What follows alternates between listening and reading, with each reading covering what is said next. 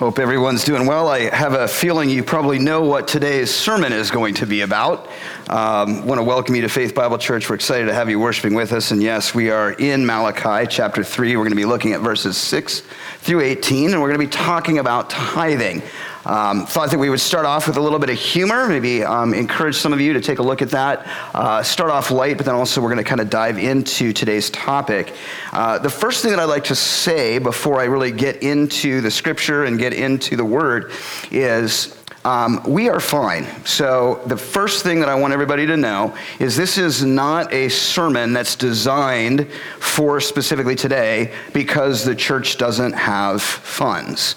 Um, we want to thank all of you. We are very blessed. Uh, right now, we are essentially behind our budget, but we are ahead of expenses. So, this is not a manipulative tool. This isn't something that I've snuck in, for lack of a better word, at the end of the year to kind of say, hey, let's bolster this or we need more money. This is just part of Malachi, what we've been going through. And what we're discovering in the book of Malachi is the prophet has come forward to the people of God in and around 460, 450 BC. And the people of God are essentially upset with him. And they're saying, God, how have you loved us? What we've learned and what we've seen is God has essentially brought his people back from exile. He's established them back in their land and given them many blessings. But the people of God are looking and they're saying, This isn't enough. We want more. We demand more. And in that, in wanting more, they begin to say, God, you're not loving us. Now, interestingly enough, sometimes in our world, we can get to a point where we have an expectation of God to give us what we want, when we want, and how we want it we essentially view God as a genie in a bottle. And what we need to remember is God has provided and God has loved for us in a variety of different ways. And we've gone through and we've talked about how God has given us his best. And in that, it should move our hearts to want to give our best to God. We've also discovered that Malachi comes forward, and essentially the foundation that God has isn't that He's saying, Well, I'm upset with you. And then the people of God say, Well, why are you upset? And God just says, I don't know, I'm just irritated. I don't really have any factual data. I'm just kind of emotional right now, and, and, and you're just bothering me, so I'm mad. No, God lays out specifically why he is upset with his people, but he does so in a loving and encouraging way. He says, Look, these are the issues. I'm going to confront you with what's going on with your heart, but I'm also going to remind you that I'm here and I care. And obviously, as we've seen in the beginning, I have loved you. I want to show you how I have provided for you. I'm going to confront you in the issues that are at hand, but I'm also going to tell you that I will continue to love you. However, because your hearts are far from me, our relationship is strained. And so, through the first couple of passages, we discover that the people of God are essentially giving God their leftovers. In their sacrifice, they're giving him blemished sacrifices. They're not giving the male goat that's required according to Old Testament. They're kind of passing off maybe a goat that has a broken leg or maybe one that isn't, sort of the cream of the crop or their first fruit, and saying, okay, well, let's do this.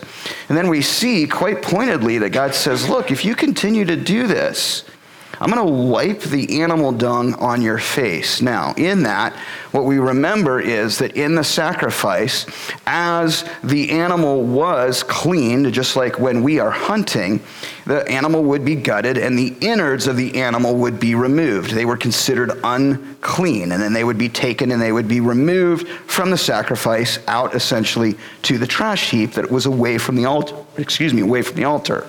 What God is saying is, look, if you keep doing this, I'm going to take essentially those portions and wipe it on your face as a mark to show that you are giving me your leftovers. And then we come to discover that another issue is, is that individuals are marrying foreign wives and they're doing so unlawfully. They're essentially breaking the law to get out of the marriage that they are in, and then they're breaking the law again to get into a marriage that is unlawful. And now God confronts the people one more time. And that's where we are today. And he says, Look, I'm here to tell you that you're robbing me. And people kind of look and they say, well, God, how are we robbing you? We're, you know, we're not robbing you. We're not taking from you. We're not coming and stealing from you. And God says, yes, you are. And the people kind of look around and they say, well, how are we robbing you? And he says, quite pointedly, in your tithes and offerings. Right there, in your tithes and offerings. And now the people of God kind of look and they say, well, wait a minute, what's, what's that big of a deal? And God says, look, all I'm asking of you is to give you a, uh, give a portion of what I give to you back to the work of God. All I'm asking is a part of what I provide for you. And we're going to get into the detail in that in just a minute. And you're not doing so. And so he says, Look, I'm asking that you return to me, and I will return to you. It is a conditional aspect. There is an aspect, brothers and sisters in Christ, that God looks upon the heart of how we give to him. And the bottom line in this, as we get into some of the details that I want to encourage you in, at the end of the day, I'll give you some specifics. I'll give you some things to think about. We'll talk about it biblically. I'll encourage you in your tithes and offerings. But at the end of the day, it's really your heart before God. It's just the bottom line. And so here's what I want to tell you, just kind of jokingly, as we've seen in some of these videos, et cetera, et cetera. Um, you can look good, you can manipulate, you can hide, you can praise yourself, you can whatever. All of those different kind of caricatures that we saw on the video. Um, you can, you can, you know, for lack of a better word, fool me. I, I mean, I can easily be fooled, right? But God knows your heart. The other quick thing that I want to let you know is I don't see individual giving. I don't want to, I never will. I do see reports on a weekly basis of what's come in, just so I know where we are financially, but I don't see who gives individually, and there's a big reason for that. Number one, um, I don't want to know. Number two, um, I don't want to see somebody that's a big giver, right? And then be sort of manipulated by them or appease them because I'm sitting there and I'm going, well, gosh, you know, if they get upset or something like that, we might get not get enough money, et cetera, et cetera, et cetera. So the bottom line in that is I don't know. Neither does Keith. But in this, the matter of the heart is really what God is after. And so, yes, this morning we're having a sermon on tithing. I know it's not your favorite, um, but it's a necessary part of our walk with Jesus Christ. And one of the things that I want to encourage you in is there are a lot of ways that we can show our heart for God. There are a lot of ways that we can demonstrate our commitment to Him. But my word of encouragement is, is one of the greatest ways that we can really show our heart to God is how we tithe to Him. How we look and how we go about giving back to the Lord's work. And so this morning, again, we're going to be diving into the latter part of Malachi chapter 3, verses 6 through 8. And we're going to ask this question. It's a very obvious one, but it's this uh, where are our hearts with respect to our tithe and offerings to God? And I want to take a minute. And there's no judgment here. Uh, there's no, wow, look at this, or you got to do that. But I do want to encourage you to take a minute and just ask yourself this simple question Where is my heart when it comes to tithing or giving offerings to God? And there's a couple of things that I want to throw out to you, okay? Number one is it something that is upsetting to you? Gosh, you know, oh, I, I, just, you know, I come to church and, and, and, and I see the offering plate go around and I see people looking and I, I just, you know, I feel like I'm compelled and I got to pull out whatever I got in my wallet and okay, I've got, I've got $50, you know, I've got a 20 and, and a couple of tens and, and man, I really, you know, I really need to make sure that I get a hamburger later um, and then I've got this and I've got that, but ah, okay, well, I guess I'll just, I'll just pull out the lowest bill just so I can throw something into the plate. So is it compulsive? Is it out of obligation? And, and lovingly, what I want to tell you is this. In God's eyes, what I would encourage you to do is not give it all. Honestly. If, if it's that kind of manner of how you're giving, lovingly, I would say, don't do it. Just keep, keep the money, get the hamburger, right? The next thing that I want to ask is when you come, have you sort of done it as an afterthought, right? Oh, shoot. Okay, I'm in church. I, I didn't even think about it. I, uh, uh, okay? I've got to just grab something and I got to pull it out. And maybe it's somewhat cheerful. Maybe you're like, oh, okay, yeah, here's this and there it is. And then the next question is it something that is essentially planned? And what I mean by that is as an act of worship. However, you want to do it, is it something that in your financial okay, realm, whatever it might be, that you've looked ahead and you have planned and said, God, these are the first fruits that I want to give to you. This is my offering to you, and this is what I want to do out of an act of worship. And is it something that when you give, and this is the key, you say, Lord, thank you for what you have given to me. This is my offering to you. May you be glorified. And here's what I want to tell you I'm not standing up here saying I've arrived at the perfect giving. There are days in my life where I'm sitting there and I'm going, man, things are a little tight. I could really use that money for something else. I could really take that and get a bigger X or a newer Y or a better thing of whatever. But at the end of the day, brothers and sisters, my word of encouragement is, is to remember that everything that we have, everything that we have comes from God. Now, God has given you the talent to be able to do what it is that you do. God has given you the ability to do those things. But we're stewards of the funds that God gives. And so the next question is how are we stewarding the funds that God has given us? With that, we're going to dive into Malachi, and this is what we're going to read we turn to uh, verse 6 of chapter 3, and it says, I, the Lord, do not change. So you, O descendants of Jacob, are not destroyed. Ever since the time of your forefathers, you have turned away from my decrees and have not kept them. Return to me, and I will return to you, says the Lord Almighty. Okay? So, first off, God is just saying, Look, I have come, I have given, I have brought you back out of exile, I have reestablished you, I have provided for you. And I've just asked a couple of things of you. But ever since then, what you're doing is, is you're turning away from them. You're not wanting to do them. And they're not demanding they're there to draw you closer to me. They're there to draw your heart in a deeper reverence of who I am. But you've changed them, you've manipulated them, you've cheated them. And God says this Return to me, and I will return to you, says the Lord Almighty. Now, it's interesting because that is conditional. And sometimes we kind of feel like, well, maybe is that, is that God kind of manipulating and saying things? The bottom line is, is God is saying, look, I have come and I've provided for you. You have to see that in the establishment of what's being said here. God has said and done and proven his faithfulness to the people of God over and over and over and over. And the people of God have kind of said, well, that's great, but we don't really want to follow what it is that you're asking of us. We want all the blessing, we want all the benefits but we don't really want to worship you in how you have asked us to do so. And then, interesting enough, what we've discovered is because their hearts are distant from God, they're not getting what they want. And then they turn and they blame God because they're not getting what they want, even though their hearts aren't for God. And so, the other thing that I want to just encourage you in is this check your heart with God. Are you upset with him? Are you saying, God, you're not giving me what I want, how I want, and where I want it? And perhaps, maybe what we need to do is examine our hearts and say, well, maybe it's because our hearts are very distant from him.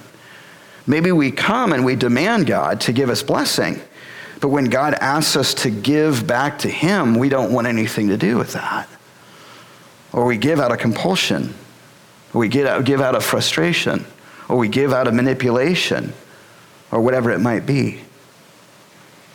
Then he continues on, and it says, But you ask, how are we to return? Okay, so it's an interesting, this isn't, one of the things that I think is, is, is so important to see this.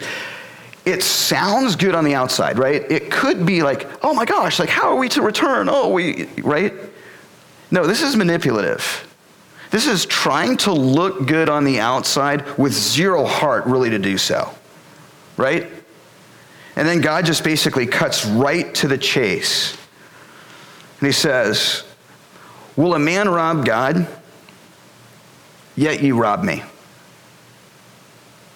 Well, how do we rob you? And they know. they know. Like, how do, how, how do we rob? Oh, wait, we're here. We're, we're going through the motions. We, we look good on the outside. How do we rob you? And then God just lays it right out in your tithes and your offerings. Boom, it's right there. Bing. Okay? We're just going to cut right to it. We're going to get to the issue. We're going to just speak it right out. We're going to tell the truth in your tithes and your offerings. You are under a curse, the whole nation of you, because you are robbing me. Bring the whole tithe into the storehouse, that there may be food in my house. Test me in this, says the Lord Almighty and the gates of heaven will pour out so much blessing that you will not have room enough for it. I will prevent pests from devouring your crops, and the vines of your fields will not cast their fruit, says the Lord Almighty. Then all the nations will call you blessed, for yours will be a delightful land, says the Lord Almighty. You have said harsh things against me, says the Lord, yet you ask, What have we said against you? You have said it is futile to serve God. What did we gain by carrying out his requirements and going about like mourners before the Lord Almighty? So here's another portion that God is saying I've provided, I've given, I've blessed, and you've gone your own way. And you've done your own thing, and you've cheated me in a variety of different areas because your hearts are far from me. And now you're telling me, or you're going to other people saying, you know what, I'm serving God, I'm doing my thing, and it's, it's futile. I mean, it, it, you know, he just, he's not really there. He doesn't really do a whole lot. Look at my life, et cetera, et cetera. And the whole time his God is sitting there saying, I am here. I have provided for you. I have done what I can for you. But your heart is far from me. And now you're telling me that it's futile to serve. Do you see the heart of the people here? They look great on the outside, but their hearts are very, very far from God on the inside.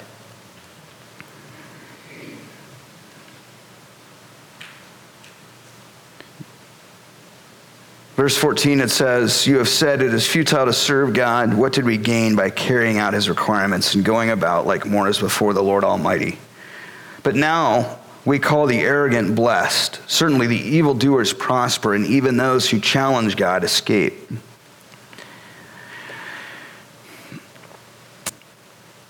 Real fast, be very careful how you look at blessing on a temporal basis. Because if you look at blessing on a temporal basis, you can become frustrated with God when you forget how He has blessed us on a spiritual level.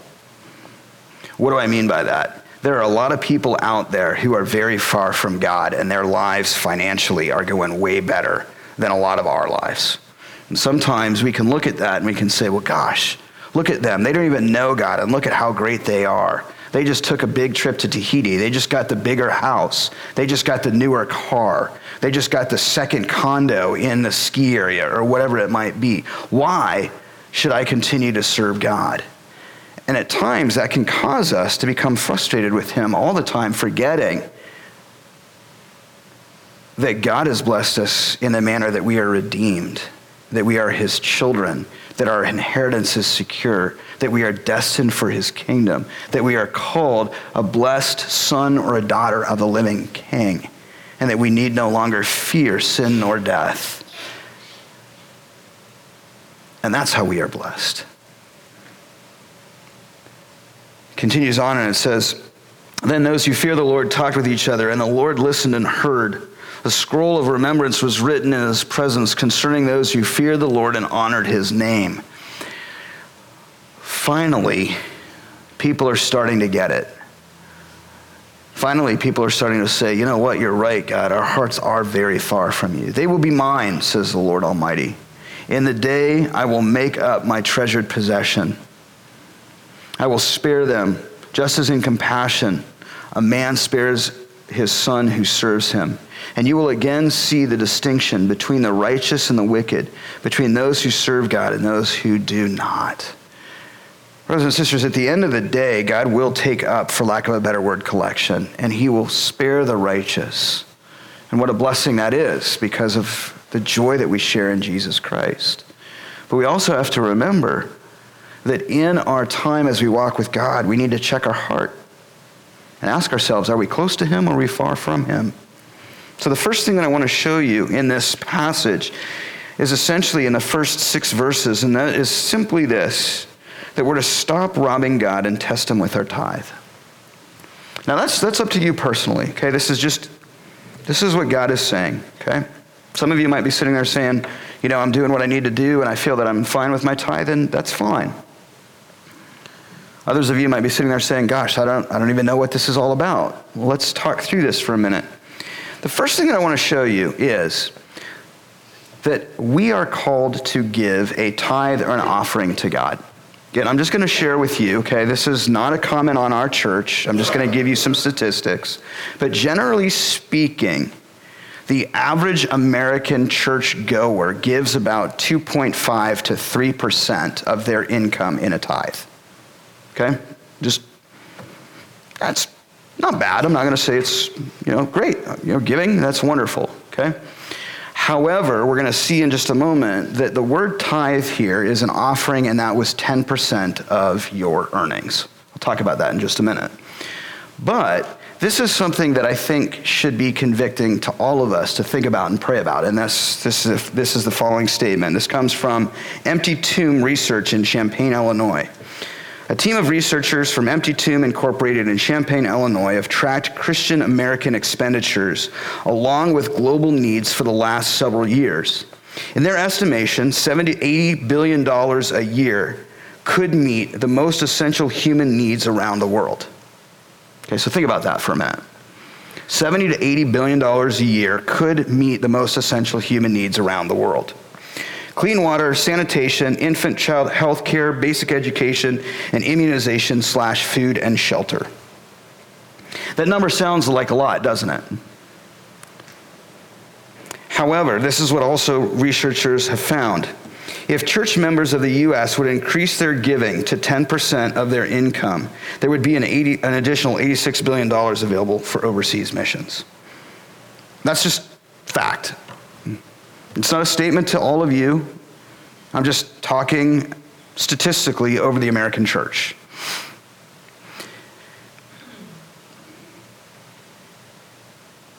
Ten percent.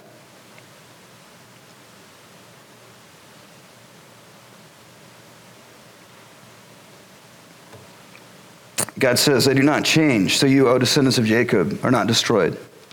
Ever since the time of your forefathers, you have turned away from my decrees and have not kept them. Return to me, and I will return to you, says the Lord Almighty. It doesn't take very long to look around and recognize that we are one of, if not the most blessed nation financially in the world. And what I'm going to just throw out to all of us is what are we doing with it?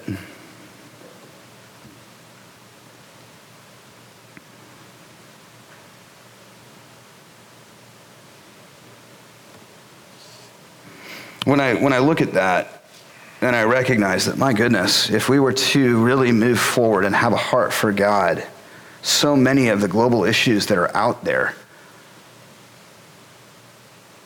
could be greatly helped or potentially eradicated. It's very convicting to me. And I just leave it to all of us. The next thing that we see is, again, I said, that the people say, you know, how, how, are we, how are we robbing you? And then God says, in your tithes and offerings.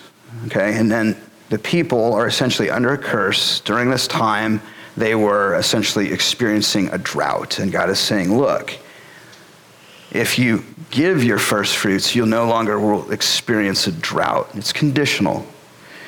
Now, when we see this in your tithes and offerings, all right, the verb there in Hebrew, okay, or sorry, the word in Hebrew, tithe, is ma'aser, all right? And essentially, that word is a tenth or 10% of one's produce off the land or income. It's there. Now, I'm going to just say yes, under the Mosaic Law, this is part of what the people of God were called to give. If individuals want to, you can and make an argument, and that's fine, that we're no longer under the Mosaic Law, and you would be completely right. I will not argue with you on that. But the next question that I would ask is if you're arguing that, then really where is your heart to give to God? Now, interestingly enough, how many of you are familiar with Dave Ramsey? Anybody familiar with Dave Ramsey? Anybody gone through Financial Peace University? We kind of know that? Okay, so this is what he says. A tithe is a portion, 10% of your income, given as an offering to your local church. Okay?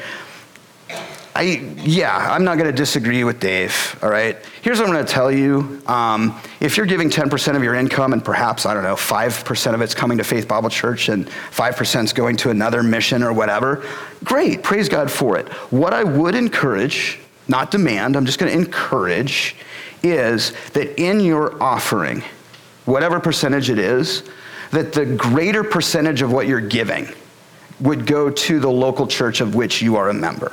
Make sense? Okay? I mean, that's just part, you're, you're participating. Not demanding it, not going to be legalistic, I'm just going to suggest that. Fun fact the word tithe literally means tenth in Hebrew. Because the custom of tithing is biblical, many Christians and Jews practice it as a part of their faith.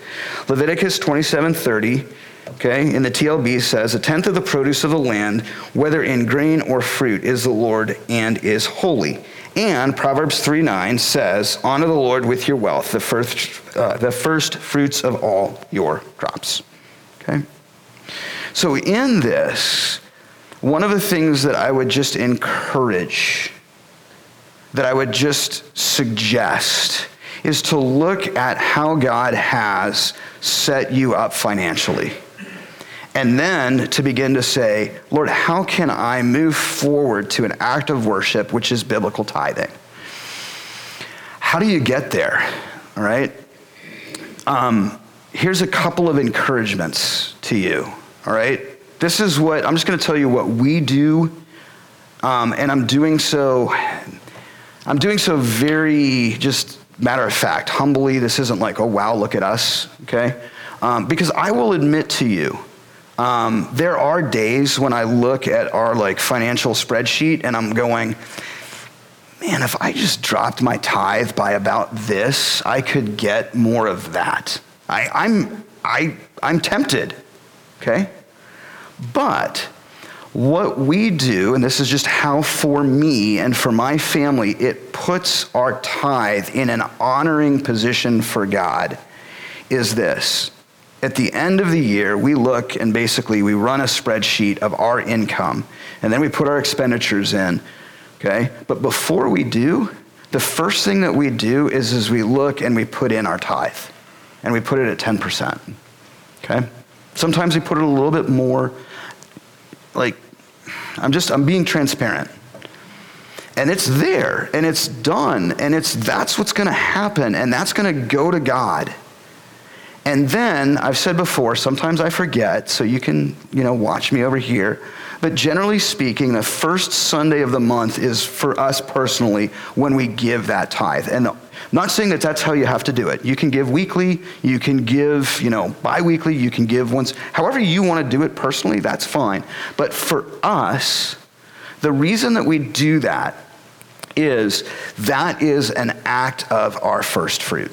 Okay? That's just for us personally. What I mean by that is hey, this is going to go out no matter what as an act of worship to God freely, depending on no matter what happens over the next month, right? It's not something where it's, hey, I'm going to look and I'm going to do everything that I want and I'm going to buy everything that I need and I'm going to take care of all of the things that are out there. And then when I'm done, okay, then I'm going to see what's left in the pot and give that to God. That's not first fruit. And, and I'm not, I know this is a hard subject, but I'm being very honest. It's not a first fruit when it's what's left over. A first fruit is here it is. This is what I'm giving, and now I'm going to depend and trust and live on what is left. And then the next part is this I get challenged on this as well.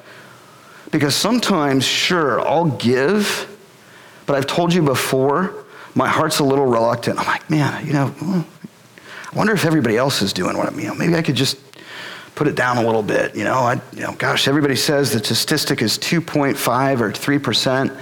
Maybe I could just drop it a little bit, right? And, and then, and then I get convicted by the following 2 Corinthians 9, verses 6 and 7. Remember this whoever sows sparingly will also reap sparingly, and whoever sows generously will also reap generously. Each man should give what he has decided in his heart to give, not reluctantly or under compulsion, for God loves a cheerful giver. And here's, here's where I'll go with this. I would suggest, yes, this says each man or each woman, anyone, right, should decide in their heart what they should give. Well, that means that if I want to give, you know, this less than 10%, that's fine. I would argue lovingly no. A tithe is 10%, but you can also give more. If you want to give 50% of your income, then give 50% of your income. And please hear me on this, okay? God is not going to elevate you more than somebody else because you're giving more than someone. That is not what is being said here. But if in your giving, God has this compulsion or you have this moving of the Holy Spirit where you're sitting there and you're like, man, you know, um, I've been blessed, it's been a good year, or, you know, here's this or whatever, I feel like I'm called to give more, then do and do so with a cheerful heart.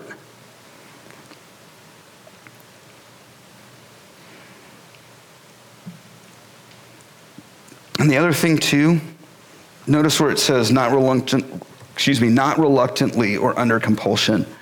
Okay?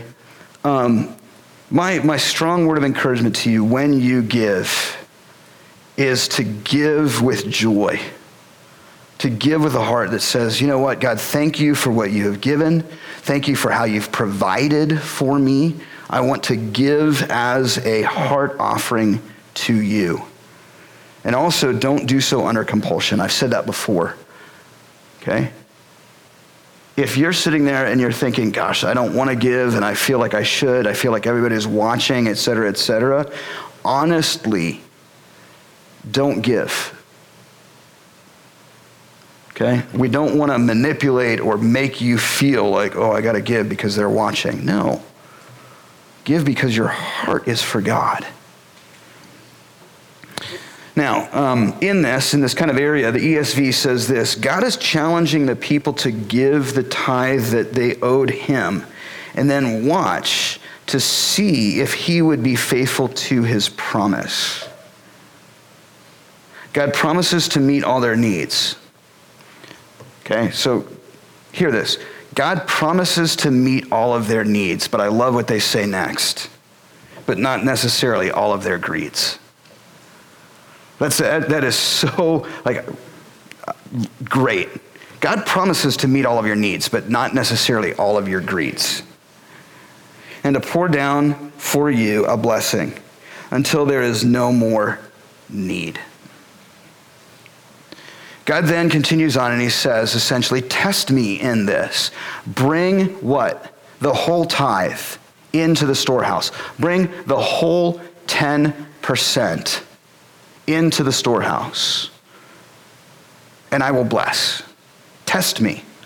Now, the next thing that I want to encourage you in is How many of you have ever gone through a month where you're looking and on the spreadsheet things don't add up? Okay? And I'll tell you, I'll, I will be 100% honest. My first gut instinct, because I am still a sinner in need of a Savior, is I'll just decrease my tithe. And then all of a sudden it's like, you know, not, this isn't theologically, but, but like a little angel here, a little, eh, need a tithe. No, you don't. Need a tithe. No, you don't, right? And all of a sudden I'm like, okay, God, yeah, you're right.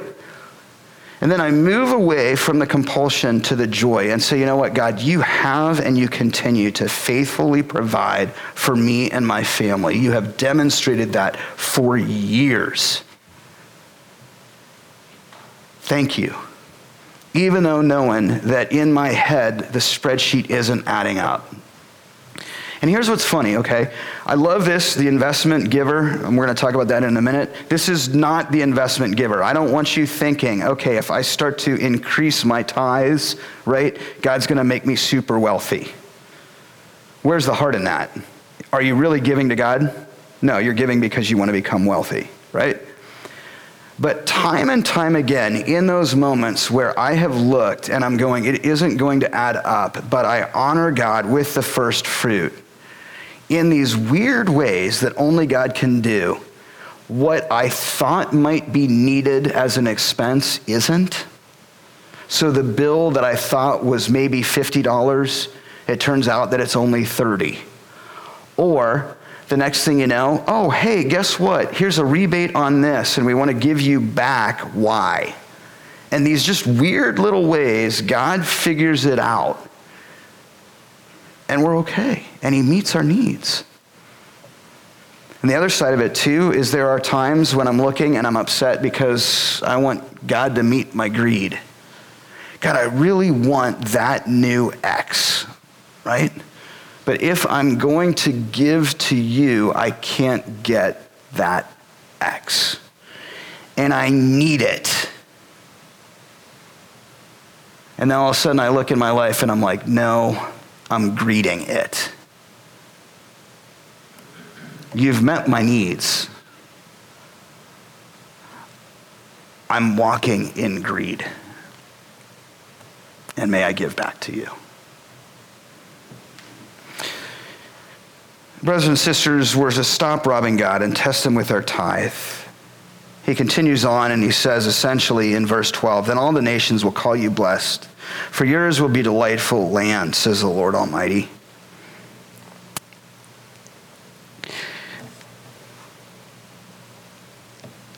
Uh, I wonder what it would be like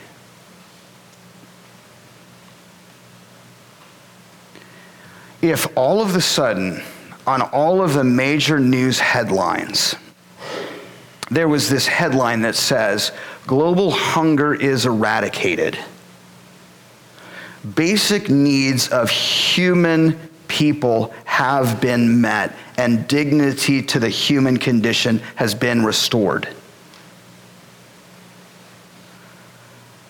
Done by the church for Jesus Christ.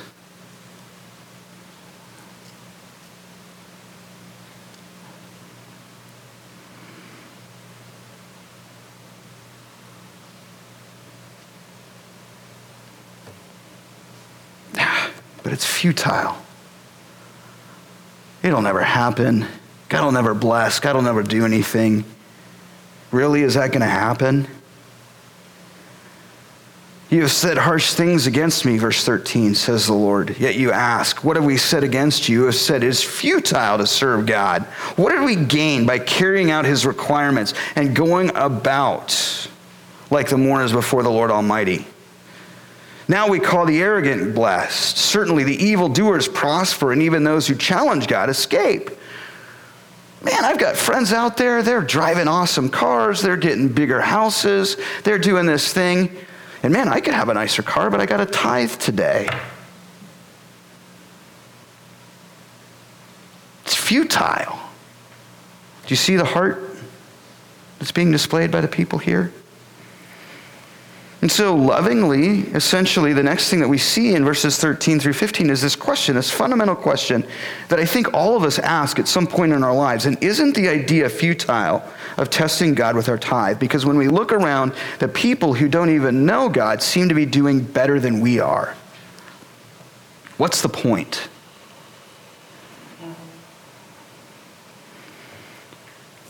And then we continue on, and it says essentially,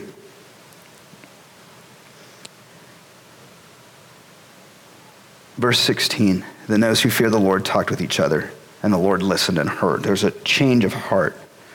But before we get there, I want to take a minute. And, and this, uh, this is an idea. A lot of people look and they say 10%. Okay? Couple of, couple of words of encouragement to you. Um, we're coming on the end of the year. You know, I don't know, you don't have to, I don't want to know your finances. I don't know how you manage your finances. But maybe a word of encouragement is that you as a family, you as, as husband and wife, sit down and, and look, or you as an individual look, and you say, look, this is what I know God is, is, is bringing in, okay? For some of you, I get it. Your income might vary. You might be in sales. It might be, you know, this, that, or the other thing. It might not be guaranteed. I get that. I would look, and maybe what I would encourage you to do is, is to, to look at an average, maybe go back and say, okay, you know, this year was this, this year was this, this year was this, but as I average out these years, this is the average that I see, and then pull 10%. And then if life is good, then maybe give a little more. I don't know. That's between you and God. But to sit down and to really look at it and say, okay, God, for next year, how can I move in my tithes and offerings? The next thing that I would say is maybe maybe you're looking and you're going, gosh, 10% is tough. I would lovingly encourage you to see what you can do to get there. But, brothers and sisters, looking with the heart is what God is after. And making it a priority in your giving is what God is looking at. And this is the other thing that, that I'm going to humorously put out, but also I think it is somewhat convicting, and that is simply this. Felix Lorenz Jr. in Holy Humor says this When we eat out, right? Most of us expect to tip the waiter or waitress 15%. Now, this is old because now I'm starting to see 20, 22, 25, right? However, when we suggest 10% as a minimum church offering, some folks are aghast. I'm just going to throw that out there. I mean, we, we tip 15, 20, 22%. But when the church is saying we're asking for 10, we become upset. And then we move to verse 16. Then those who feared the Lord talked with each other, and the Lord listened and heard. A scroll of remembrance was written in his presence concerning those who feared the Lord and honored his name. They will be mine, period. No question. Okay? It's interesting because it's they will, future, but conditional now. They are, but they will be mine. Says the Lord Almighty, in the day when I make up my treasured possession. I will spare them just as in compassion a man who spares his son and who serves him. And you will again see the distinction between the righteous and the wicked, between those who serve God and those who did not. So there is a day that is coming when God will bring his people to glory. And there will be a day of accountability. And so the final thing that I want to say is this. We've asked the question of where are our hearts with respect to our tithes and offerings to God. And we've seen that we're to stop robbing God and test Him with our tithe. We're also seeing and, and asking this question isn't the idea futile of testing God with our tithe? And the answer really comes in verse 16 and on. And that is this no, it's not. It's not futile. It might appear to be today, Because God is compassionate and gracious to those who are obedient. I promise you that God will be compassionate and obedient to you. Please hear me. He will not give you all of your greeds, but He will definitely meet all of your needs. And so, with this, I'm going to just throw out a heart check to all of it. When it comes to tithing to the church, where is your heart? And I just, you, you, you answer this for yourself. Is it a priority? A first fruit?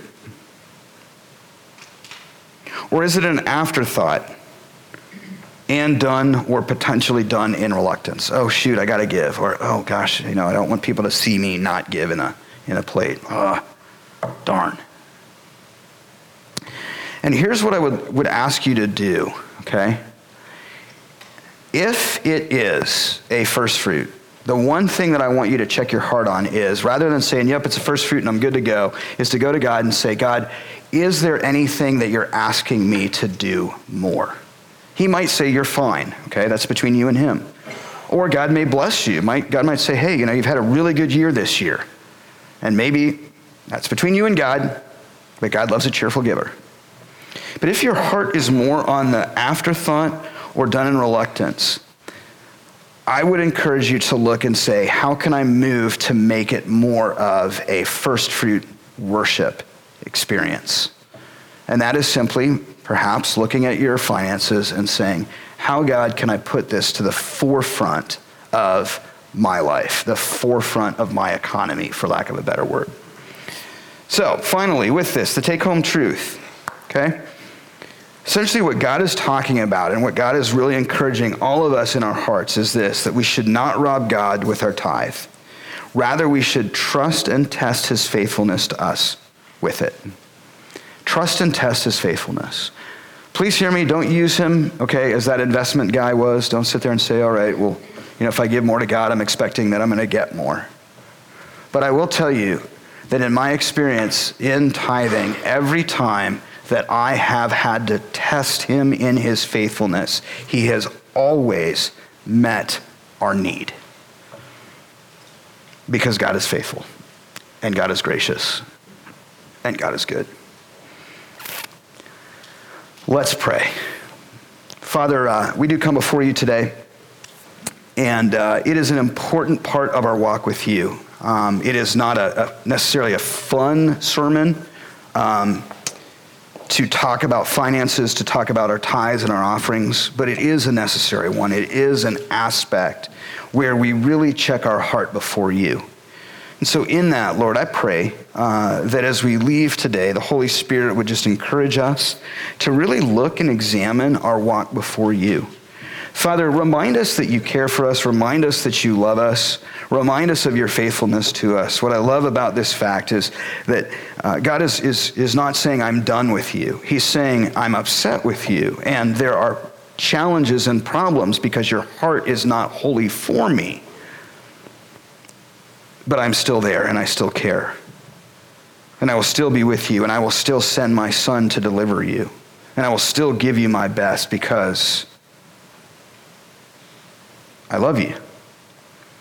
And so, in that, Lord, no matter where we might be in this understanding or movement of our biblical tithe, I pray, Lord, that we would not feel guilty per se or unloved, but rather we would check our heart and that in that, as we look to you and the love that you give, that our desire would be to display our love to you because of how you have loved us. And that when we give, it would be out of love and worship rather than compulsion, competitiveness, obligation, or duty. And Father, may the Holy Spirit be the one that encourages our heart, draws us to you. And Lord, when we give, may we give cheerfully, bringing glory and honor to your name. We thank you. We love you. We pray these things in your name, dear Jesus. We ask it by the power and the presence of the Holy Spirit. And all God's people say, Amen.